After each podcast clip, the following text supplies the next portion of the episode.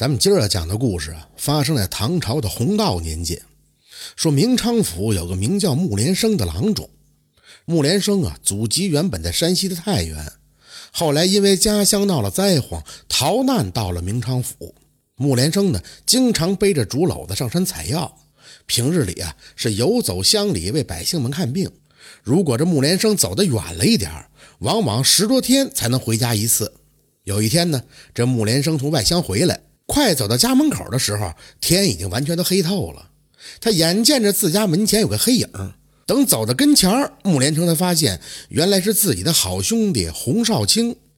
这洪少卿是明昌府本地人，为人豪爽。当初呢，穆连生逃难过来的时候，洪少卿好心收留了穆连生，穆连生这才免于冻饿之死。这穆连生和洪少卿是志气相投，拜为了把兄弟。希望两家能够永世修好。后来，这穆连生和洪少卿也都各自娶了妻子。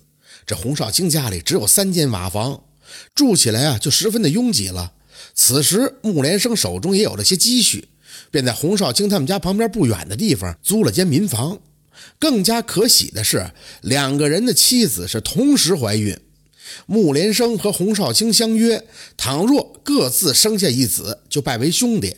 倘若各生一女，就认作姐妹；要是一男一女的话嘛，那就结为儿女亲家。穆连生算着妻子产期将至，故而匆匆的从外地的赶回来了。他一看到洪少卿，就十分的亲切，问道：“贤弟为何站在门首，何不到家中坐坐呀？你我两家有通家之好，无需避讳。莫不是你嫂子不在家？”洪少卿就说。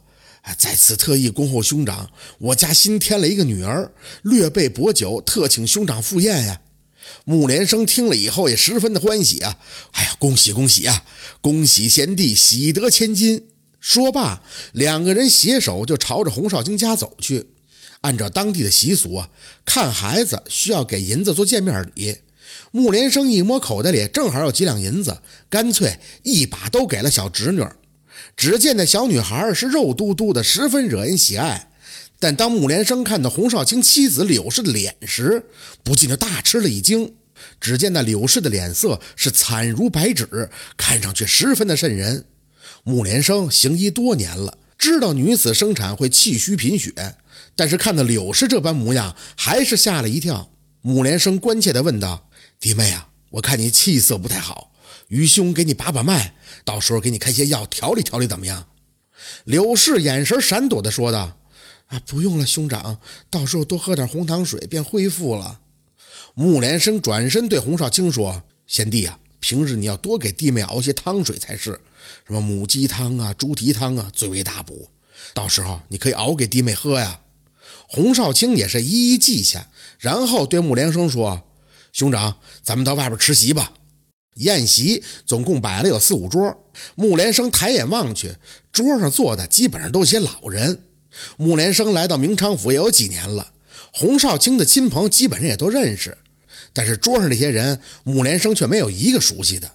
穆连生就问：“贤弟，这些亲朋为何我好似从来没有见过呀？”洪少卿就说：“啊，这些都是我们族里的长辈。”穆连生点了点头，便没有再问。过了一会儿，厨子开始上菜了。第一道菜是五花肉，洪少卿给穆连生夹了一块。穆连生正好腹中饥饿，夹起来咬了一口，差点没把他牙累掉了。原来那肉啊是半生的，连外边的猪皮都没煮熟。穆连生也不好意思吐出来，只好在嘴里边咀嚼呀，最后干脆就生吞了下去。不一会儿，这洪少卿就说：“啊，菜都上齐了，大家不要客气。”穆连生再看桌子上，不禁就大吃了一惊。只见那桌子上一排摆了两荤三素五个凉菜，除了刚才自己吃的那半生的五花肉之外，还有一条带鳞的鱼、四块凉豆腐以及两个青菜。穆连生吓得是冷汗直流。这哪是什么喜宴呀？这分明是给死人上供的供宴呀！穆连生见洪少卿等人吃得津津有味，更是惊骇不已。他强装镇定的就说：“啊，贤弟，呃，愚兄出去方便一下，去去便回。”洪少卿就说：“兄长自便。”穆连生出了洪少卿的家门以后，拔腿就往自己家里跑，跑到门口急忙喊妻子开门。当时穆连生的妻子孙氏正好还没睡呢，听到丈夫的声音，赶紧就开门。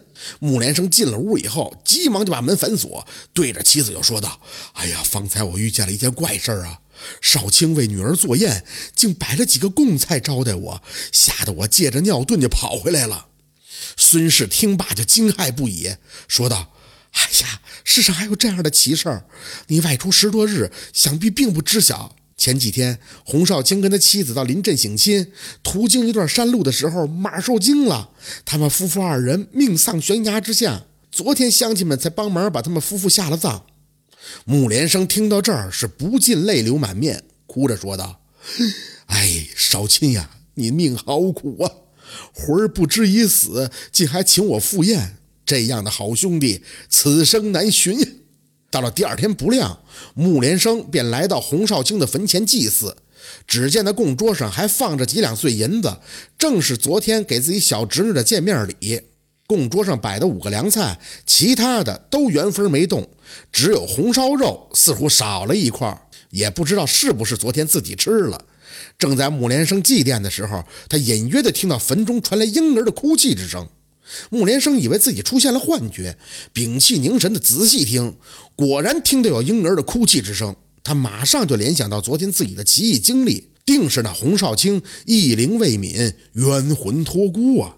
穆连生不敢怠慢，急忙跑回村里，找到族长讲述缘由。族长也带着几个年轻人来到洪少卿的坟前，果然也听到了婴儿的哭声。最后，众人挖坟开棺，在柳氏的旁边，竟真的发现了一个女婴。那女婴应该是刚出生不久。穆连生仔细一看，竟和昨天晚上见到的女婴是一模一样。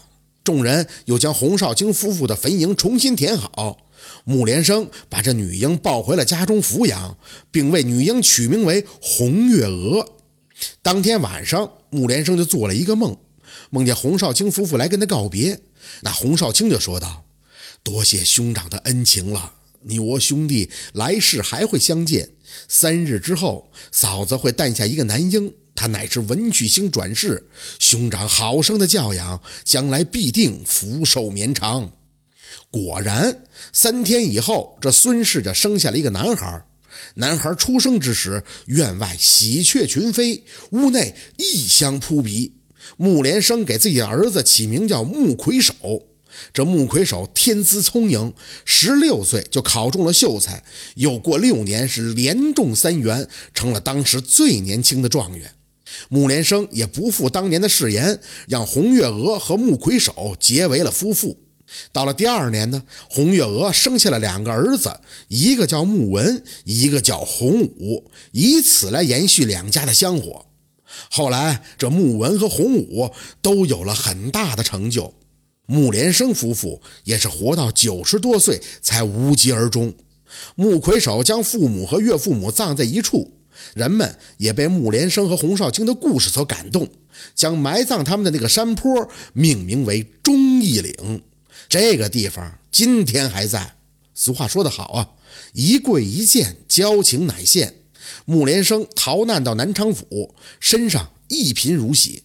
洪少卿不以财富为交友的标准，对穆连生倾心的帮助，最后两个人这才成了莫逆之交。现实生活中啊，在你辉煌的时候，围在你身边的可能就是酒肉朋友；当你落魄时，对你不离不弃，还情愿出手相助的，那才是真的朋友。